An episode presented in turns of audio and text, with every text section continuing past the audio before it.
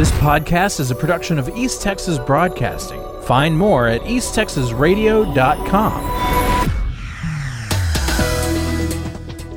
At least 14 tornadoes are confirmed to have touched down across North Texas as a powerful December storm system swept through the region Tuesday morning. As many as 16 tornadoes could ultimately be confirmed to have touched down. An EF2 with max winds of 115 was confirmed west of Paris and Lamar County. An EF2 tornado brought winds of up to 125 miles along a track from Blue Ridge in Collin County to Leonard in Fannin County. An EF1 with maximum winds of 90 miles an hour was confirmed near Wolf City in northern Hunt County.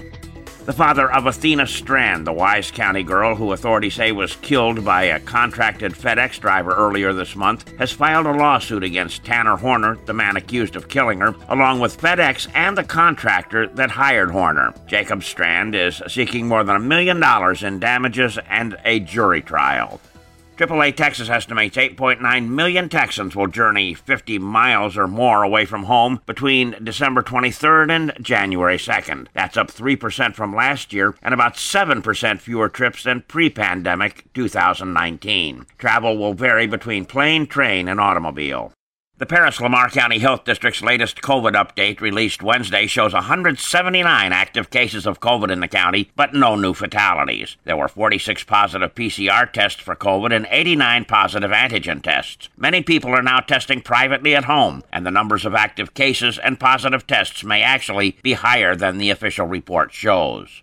Oklahoma Bureau of Narcotics agents executed raids this week on five marijuana farms in Pontotoc County that were believed to be trafficking marijuana on the black market outside of Oklahoma. Agents seized and destroyed about 40,000 marijuana plants and confiscated about 3,000 pounds of processed and packaged marijuana. Three people are in custody and more arrests are expected. Multiple state, local, and federal agencies are assisting in the ongoing investigation.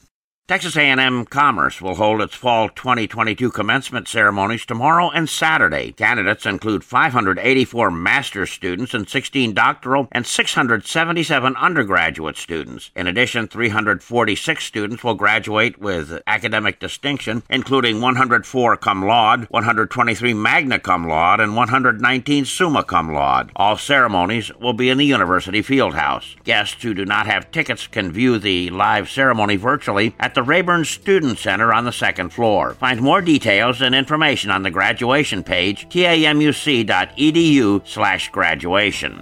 A 27 year old Wills Point woman was killed on I 20 about five miles west of Canton. Troopers say Jennifer N. Aparicio was driving a box truck westbound on the interstate when a tire blew out. She lost control of the truck, ran off the road, and struck a tree. She was pronounced dead at the scene. Dierksen Hospice is hosting a sock drive benefiting our area oncology clinics, dialysis centers, and nursing homes. They'll be accepting the socks through the month of December. Drop off locations will be their office at 1304 Church Street and the Sulphur Springs Senior Citizen Center on MLK Boulevard. I'm Dave Kirkpatrick. This podcast is a production of East Texas Broadcasting. Find more at easttexasradio.com.